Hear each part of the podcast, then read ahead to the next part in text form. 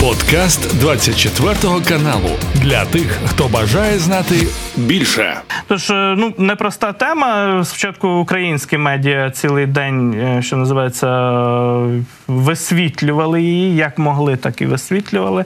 Тепер вже бачимо, що ключові західні видання пишуть про можливу відставку залужного. Знову ж таки, без конкретики, посилаючись на джерела, адже офіційної інформації немає. Увага до цієї теми, як ви вважаєте, на заході вона цілком, скажімо так, зрозуміла чи перегріта? Ну, во-первых, э, э, тут надо э, значит, разделить на две вещи. Пункт первый. Само противостояние, некие там противоречия между Залужным и Зеленским. Историю об этом, безусловно, постоянно разогревает российская пропаганда уже месяцами. Вот прошлый, прошлый большой кампейн россиян против нас информационный был по поводу выборов. Это они раздували через западные СМИ, через своих каких-то журналистов, через каких-то даже либеральных журналистов, каких-то агентов влияния. Вот они раздували тему, что прям Запад от нас требует проведения выборов выборов. Вся осень ушла у россиян на это.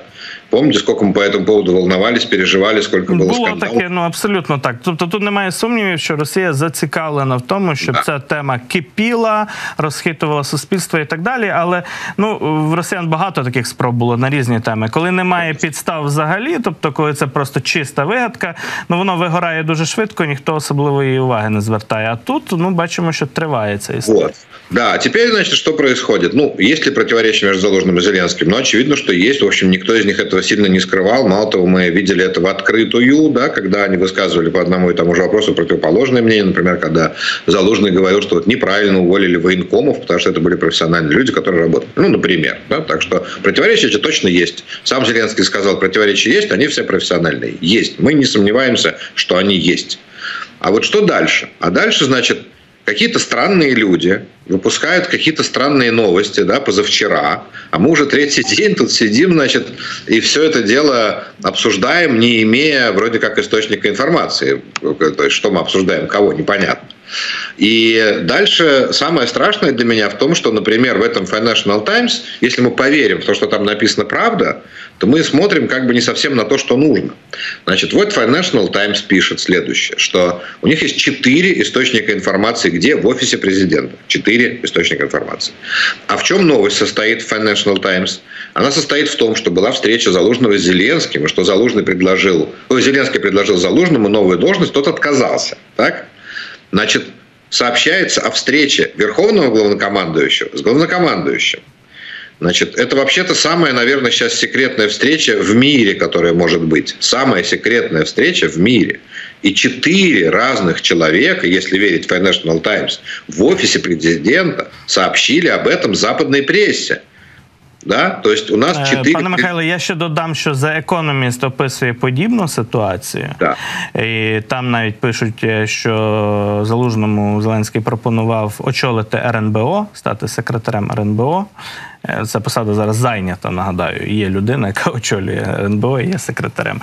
Е, і там же звучить, власне кажучи, в західній пресі теж нюанс, що нібито залужний під час цієї зустрічі вказав радникам е, президента, що вони нереалістично оцінюють ситуацію на фронті. Отже, так виходить із тих от описів ситуації, що був не тільки Зеленський присутній, а ще якісь його ну радники. Наверняка.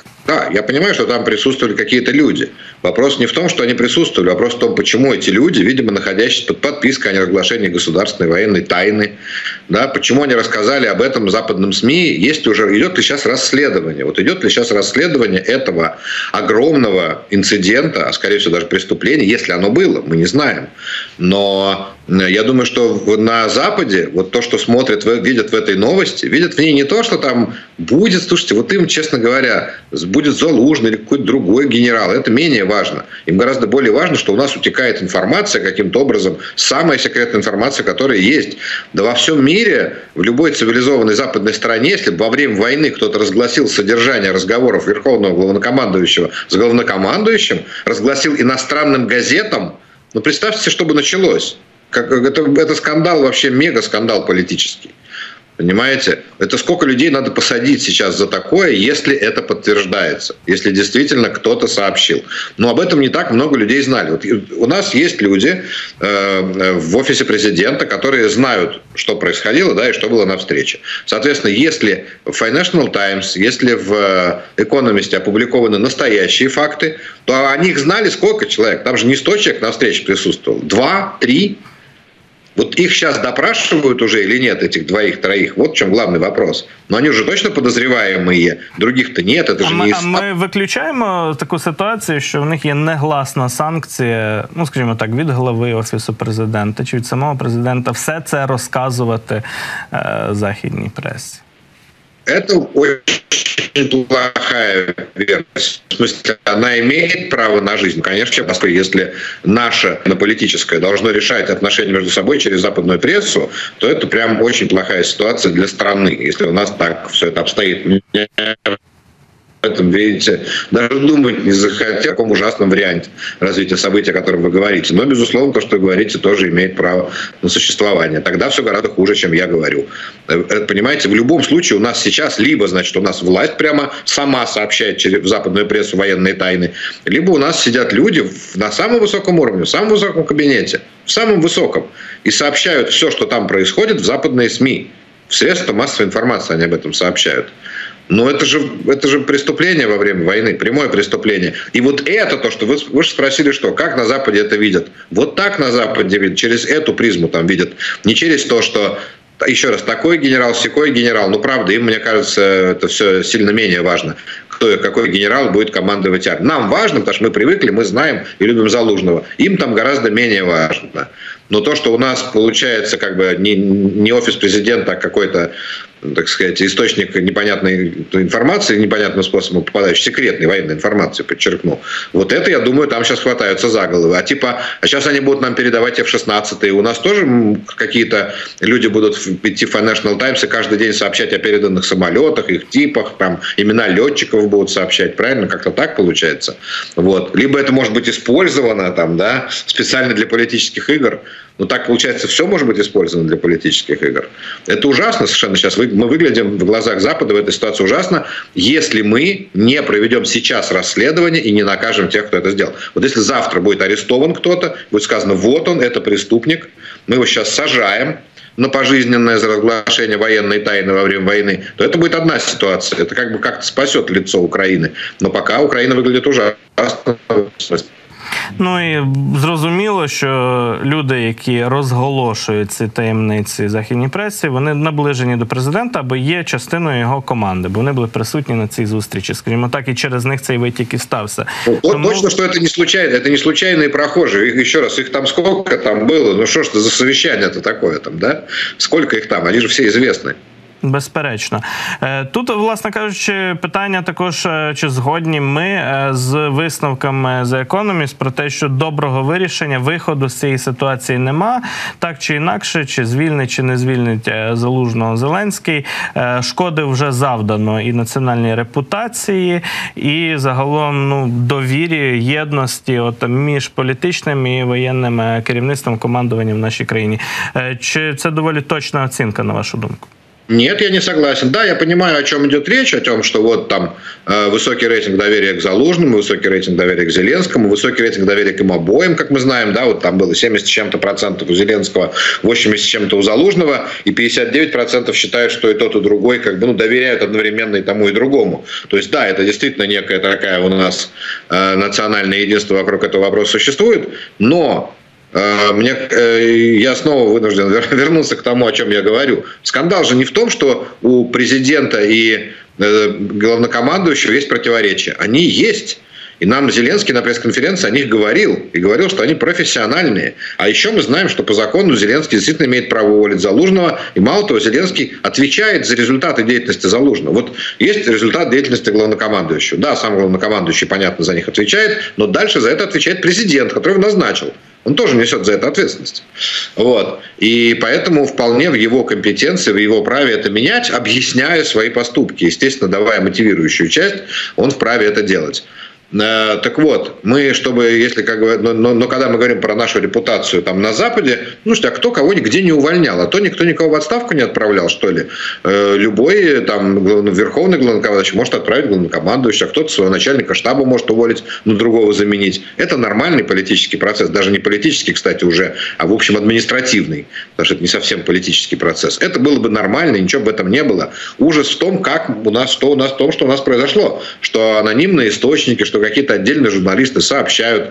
Э, если мы поверим в то, что они эту информацию не из пальца взяли и не из ФСБ Российской Федерации, а что мы поверим, что они это взяли действительно из офиса президента, вот это самое ужасное, что произошло, а мы этого даже не видим, кстати.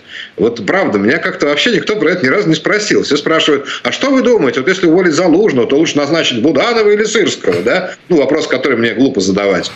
А, а, а вопрос о том, э, що ми взагалі... Ми, ми вас не будемо про це, пане Михайло, запитувати. Да, мене навіть не було в списку цього питання. Я знаю, я понимаю. Я же как бы иронизирую над таким вопросом, естественно. Но понимаете, вот я, то, что я отвечаю, то, что меня не спрашивают, я вам отвечу следующее. Я много лет живу в Израиле, жил, и гражданин Израиля. В Израиле эта ситуация в теории не могла бы произойти. Вот в теории. Потому что в Израиле, безусловно, такая новость, которая то, что является там, предметом какого-то увольнения или назначения во время войны какого-то военачальника, является предметом военной цензуры.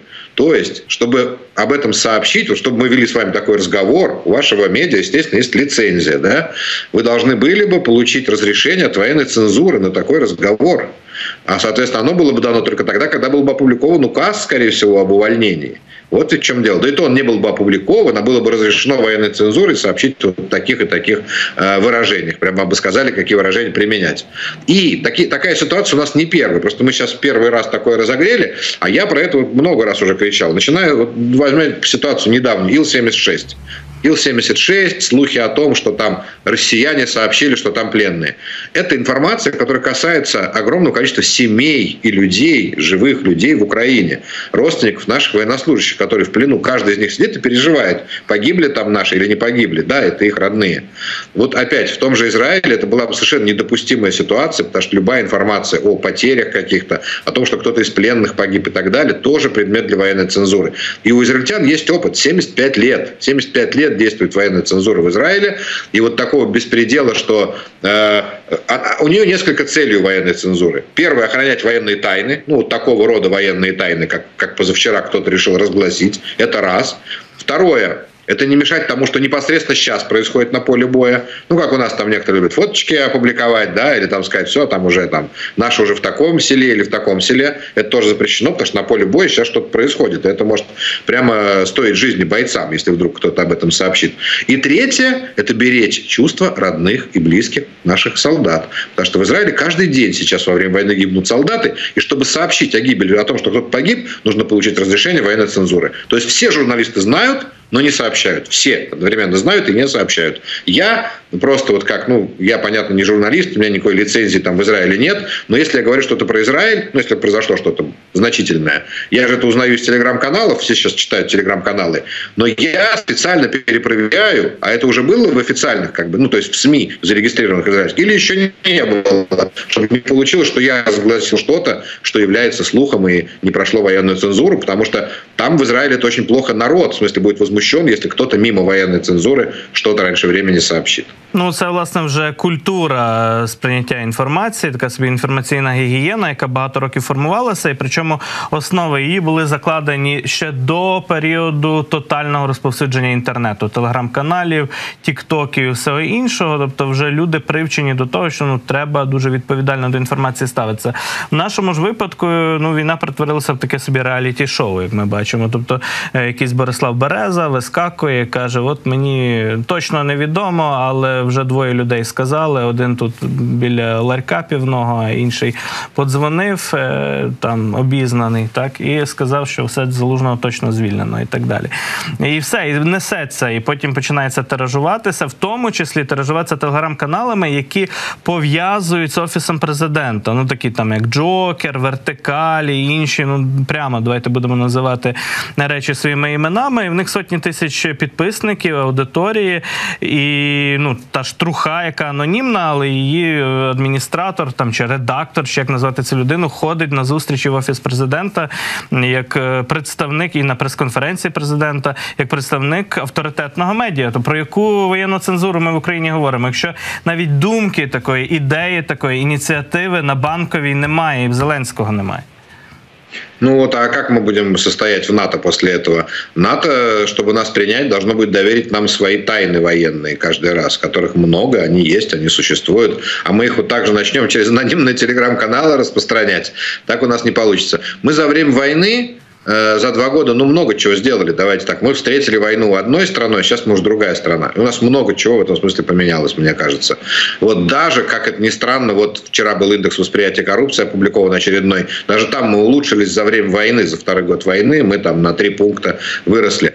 А это много, или на два пункта. Ну, это много, короче. То есть, безусловно, мы куда-то движемся. И вот у нас сейчас начинаются или начались уже переговоры о вступлении в Евросоюз, который предусматривает огромное количество реформ. Я думаю, что это должна быть одна из информационных информационная политика во время войны – это огромный вопрос, которым мы вообще не занимались. Мы встретили его так, типа, ну, давайте вот так сделаем. Ну, попробовали, но мы же уже много совершили ошибок в этой области. При том, что я понимаю, с одной стороны, ценна вот эта открытость, которая у нас есть, потому что благодаря открытости война становится народной, а нам без этого не выжить. Это плюс, это плюс.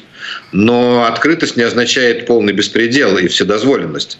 Вот в Израиле работают две системы. Одна – это военная цензура, которая касается лицензионных СМИ, но не все же СМИ лицензионные. Вот есть же телеграм-канал, его не залицензируешь. А второе – это общественное неприятие того, что опасно. Да, вот если бы человек в, в Израиле, не знаю, журналист увидел бы такую новость в телеграм-канале, он бы никогда бы не пересказал в жизни никому.